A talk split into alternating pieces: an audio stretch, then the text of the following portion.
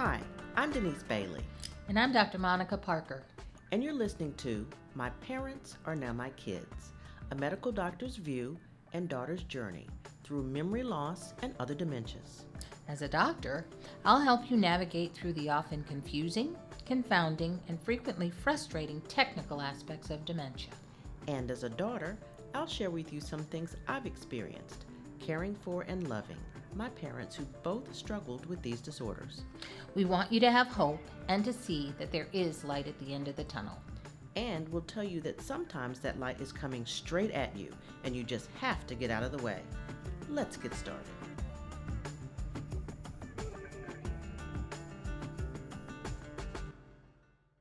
We have a great show for you today. This is part one of a two part series. Dr. Monica Parker has a conversation with Victoria Archibald. Ms. Archibald is a certified senior advisor with a company called Care Patrol. Care Patrol has offices throughout the United States that provide senior living options for families based upon care needs. Our special guest today is Ms. Archibald from Care Patrol. Ms. Archibald, welcome. Thank you, Dr. Parker. It's very nice to be here with you. Um, one of the things that Ms. Archibald is going to talk to us about is caregiving options or care options for senior adults. Ms. Archibald, would you tell us what Care Patrol is? I'd love to. So, Care Patrol is a senior placement agency. We assist families with finding assisted living, memory care, personal care homes, independent living, and private duty in home care. We are unique in that we work very hand, hand in hand with the families. Um, we tour families to the recommended communities. Uh, we review any communities that we recommend. We review their state uh, care violation history. And we are a no cost service to our clients, to the families that we work with. We are a uh, company that has about 150 offices nationwide. So we have a pretty large footprint across the across the country, which is helpful because, as you know, a lot of uh, adult children live here in the Atlanta area, and they're moving parents in from different parts of the country, and we can start out on one end and finish up on this end if that is required.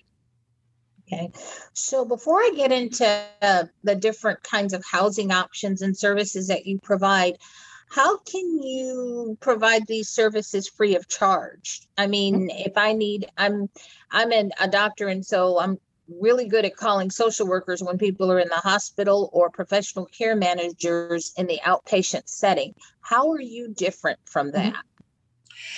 So we we are a no cost service to your patients and to the families.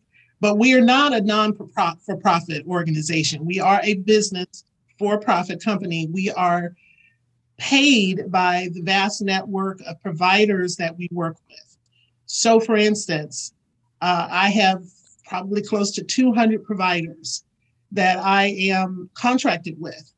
And when I make a referral, uh, to one of those providers. And if my my rec- my referral uh, uses that provider service or moves into that community, they pay me what's called a referral fee.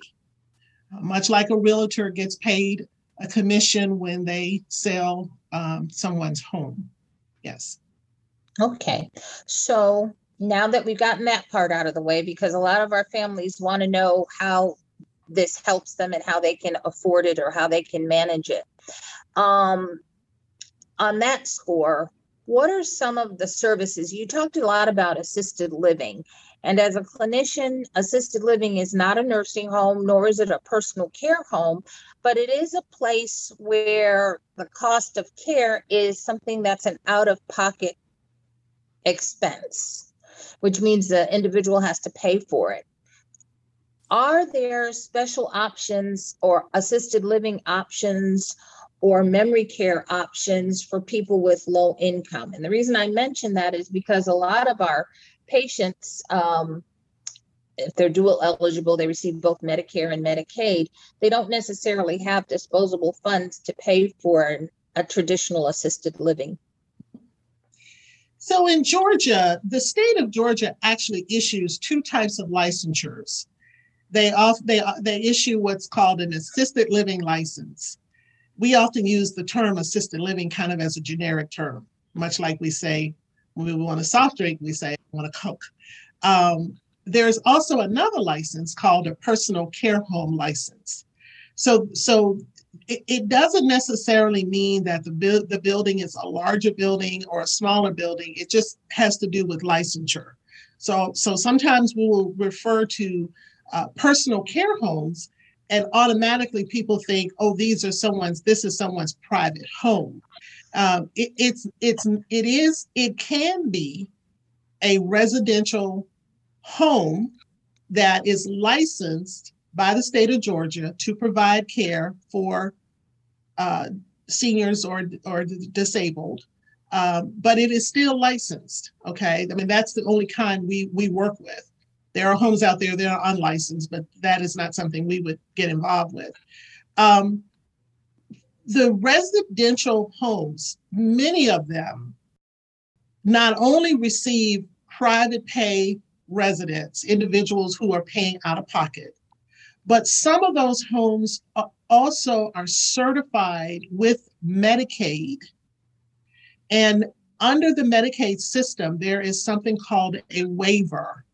There are three programs under that waiver um, uh, category. There is something called CCSP, and please don't ask me what it stands for. There's Community a Care Services Program. CCSP is Community Care Services Program. Thank you, Dr. Parker. there is uh, source, and there is money follows the person. For someone who's very low income, who's already on Medicaid for their medical services, they could qualify for the waiver, which would which would allow them to move into one of these smaller residential personal care homes and receive care with their activities of daily living. And the way that waiver works is they the Medicaid looks at the individual's income. And if it's sufficiently low for them to qualify, they would then cost share or subsidize their income to, to allow them to move into one of these care homes. So for instance, if let's say the care home is $1,800 a month for that person to live there and receive care, and the person only gets $900. Well, what if they qualify for the waiver? Then the waiver then basically makes up the difference in what the income is and the cost of being in that care home. So on that note, let me stop you right there. So if my, I'm going to say my uncle gets a social security check that's $900 a month. That $900 a month then goes directly to the personal care home. It doesn't go into a bank account for this resident or they manage their funds the way they were. Once they move into this facility, their funds are managed by somebody else, correct? No, ma'am. Um, their funds are still going to go to that person, to that individual. They will be deposited in their account. It will be the responsibility of the individual or their family member to, to, to take whatever portion of their funds, their Social Security uh, income, and pay whatever amount they have agreed to pay to that personal care home. And then the personal care home bills Medicaid under the waiver program for the difference. So it so unlike a nursing, now in a skilled nursing facility, it's different. In a skilled nursing facility, if you're there under long-term care and Medicaid is paying for you to be in a nursing home, then yes, Social Security is going to send your check to that skilled nursing facility the skilled nursing facility will give you back a, a, an allotment of maybe $65 a month, but the check goes to the nursing home. It does not go to the individual. That's the difference. Okay, so Ms. Archibald, thank you for that definition because honestly, as a medical provider, I never understood it. So if you are Medicaid eligible, if you're a person who receives Medicaid in the state of Georgia, there are waiver programs, and you gave us three waiver programs CCSP or Community Care Services Program, the Source Program, and then the Money Follows the Person program.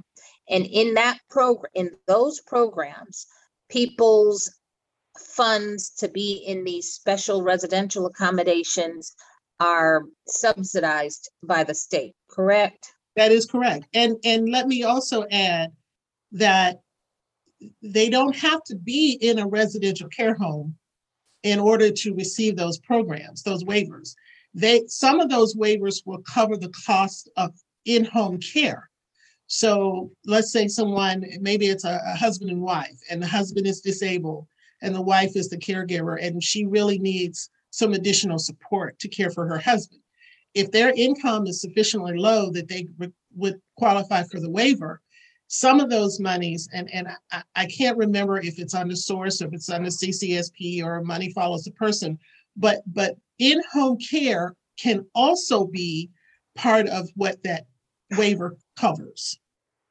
There, there's Okay. also money that can cover, I believe it may be money follows the person where a, a, a full-time caregiver can receive compensation under one of those programs if the person is living at home and let's say it's a family member that's caring for that person, one of those waiver programs can uh, compensate that person for for being for providing care to that to that to that person to that patient. That's, thank you for that explanation because I get that a lot. And I've never understood how to make that work. Money follow, I'm, I, I really want to look up money follows the person now so that I can be a little bit more informed when I speak to patients um, and their families, simply because a lot of family caregivers are staying at home caring for their relative. Now, that being said, we've talked about Medicaid, but how does that work if you're a service-connected veteran? Is that a different program? Are you aware of those benefits? Absolutely. I I received a referral this morning from the VA hospital. So if you are a service connected veteran, the government says you can't double dip. You can't be receiving um, a service connected pension from the VA and receiving Medicaid money because the way the government looks at it is even though the- it's two different programs, it all comes out of the same pot.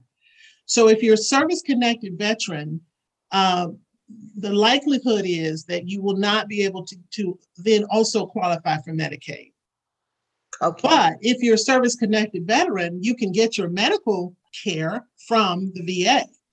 So your doctor appointments, all your uh, specialized uh, doctor visits, uh, uh, vision care, dental care, all of that. If you if you're connected, if you're living in a city that has a Veterans Administration hospital or, or healthcare clinic, you're likely to be able to receive those services directly from the VA. We pause our discussion, and on our next episode, Ms. Archibald talks about the services she provides and the impact on families. For more information on how you can access their services, visit their website, carepatrol.com. That's C A R E P A T R O L.com. And follow us on Twitter, MPMK at MPMK Podcast, and on Instagram and Facebook, My Parents Are Now My Kids. See you next time.